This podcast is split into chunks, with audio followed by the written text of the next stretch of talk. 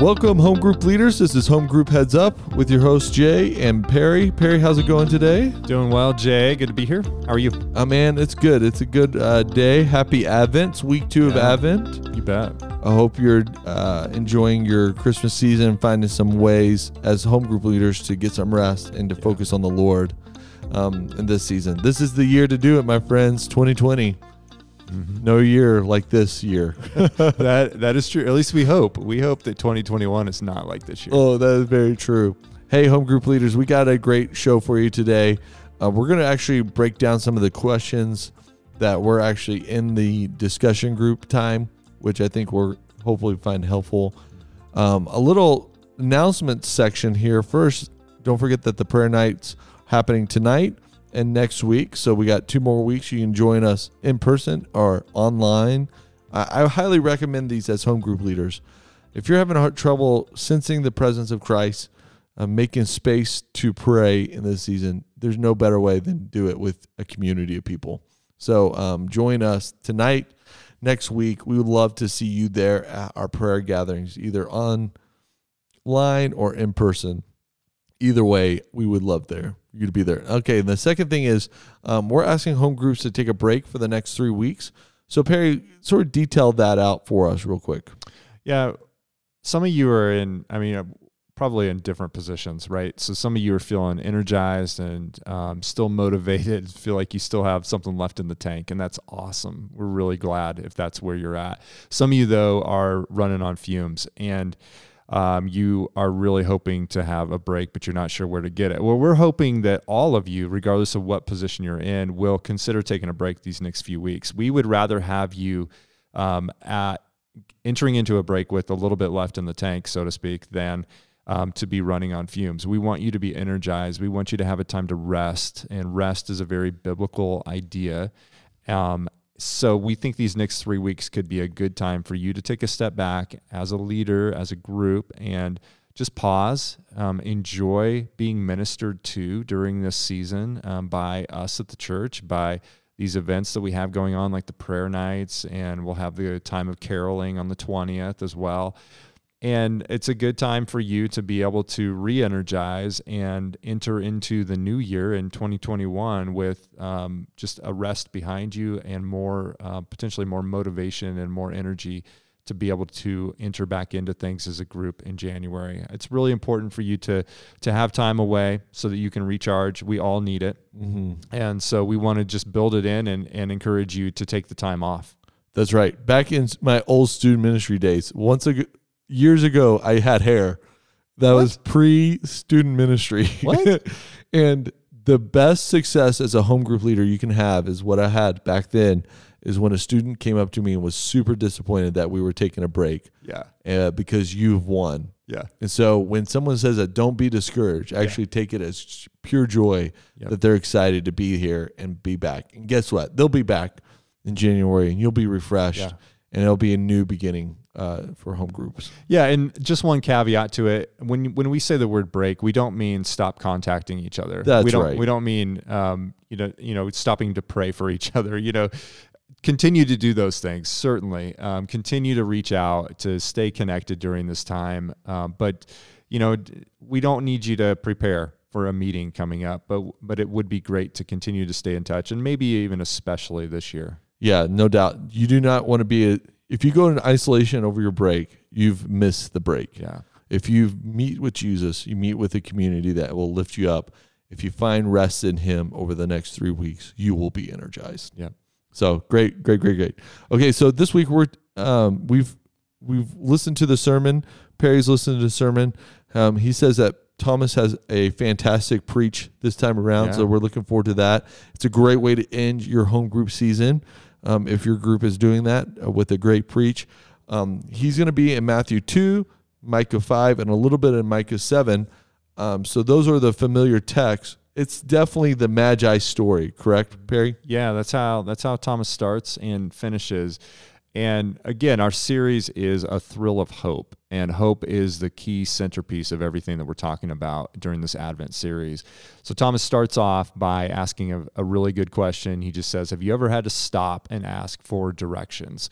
That's what's going on in Matthew chapter 2 when the Magi, or the wise men, come and they are following this star that they see in the sky, and they're looking for the child who's been born, the King of the Jews, as it says in Matthew 2. And they go and end up in Jerusalem. They go to the palace where you would expect to find a king, and they run into this guy named Herod the Great, who it's ironic that he has that name, that nickname, the Great, because he was anything but great when it came to the way he treated his people and the way he ruled. But Herod, pretends to be interested also and curious, and Herod is also baffled by this idea of a king, and he doesn't know where to look himself.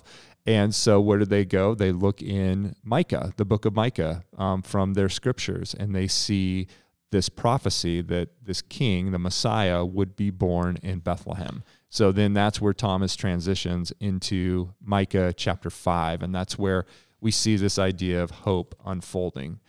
So the basic idea or structure that Thomas follows in the sermon is he pulls out these three main characteristics of the kind of hope that Micah is prophesying about. And Thomas points out how it's a small, we might also say just an unlikely hope, because it's coming out of Bethlehem, this small, somewhat insignificant city. It's not Jerusalem. It's this kind of backwater town, but it happens to be the town that King David was from. And then he points out another aspect of hope, which is the greatness of the hope, and that's taken straight from Micah chapter 5. And then the strength of this hope, too. It talks about in that passage how the Messiah will be this ruler, this one who brings about this powerful deliverance for Israel. So the whole story is set in a context of despair as the Assyrians are about to come in and bring judgment on the northern part of Israel. And then the Babylonians aren't far behind them, who will come in and take Jerusalem, the city itself, and destroy the temple.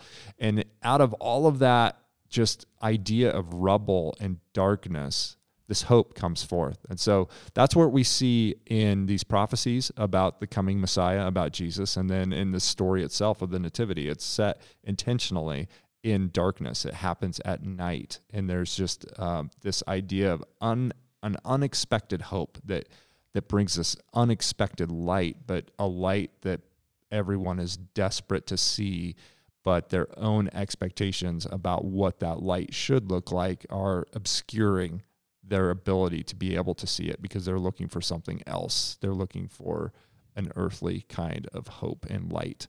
But Thomas does a really good job, though, of just pointing out these different aspects and walking us through the text and how it points to these different parts of the hope that Jesus brought. Yeah, totally. And so as a home group leader, your questions are going to be around those type of themes.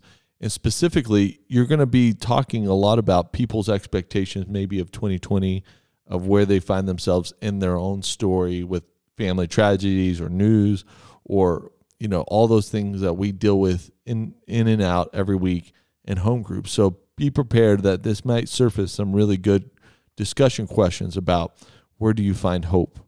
Yeah, exactly. And that's really where we're hoping that all of the discussions end up. So Thomas is talking about ultimately the point of Christmas is to worship Christ. I mean, that just seems like, well, of course it is, obviously.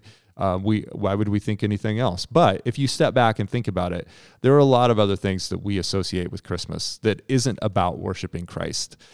So one of the questions in the application section is, what will it look like for you and those you're spending time with this Christmas to worship Christ? Like, what will that actually look like for you? It's a good opportunity for you to discuss with your group about, oh, yeah, this is what it will look like, but you know what? There's a lot of other stuff going on too. Maybe we need to give more attention to the actual point of the season, which is to worship him. So maybe that's an opportunity to probe a little bit in your own heart and your own mindset going into Christmas, and prepare yourself for worshiping Christ. One other thing too, Thomas takes that idea, I said this a minute ago, where he starts off with giving directions or having to stop and ask for directions and how humbling that can be. But he also then kind of takes that to another end and says, what does it look like to give people directions to our ultimate source of hope of Jesus this Christmas? So there's a question there about who around you needs directions to this ultimate hope, to Christ, and just an encouragement for you to take time to pray as a group that there would be opportunities to direct people around us to our greatest hope, Jesus Christ. That's where we're headed this week. We're praying that you guys would have a great discussion in your group along these kinds of themes. And there'll be the leader's guide that will come along with these questions too. I encourage you to look at that so you can see more of the specifics about some of the other questions as well. Yeah, we're just so thankful you lead here at Calvary and praying for a great Christmas season for you as a leader. Continue in the faith, continue in the fight, and just remember that Christ is really present with you today. Yeah. And all you have to do is pay attention. Yeah. All right. Talk to you soon, guys.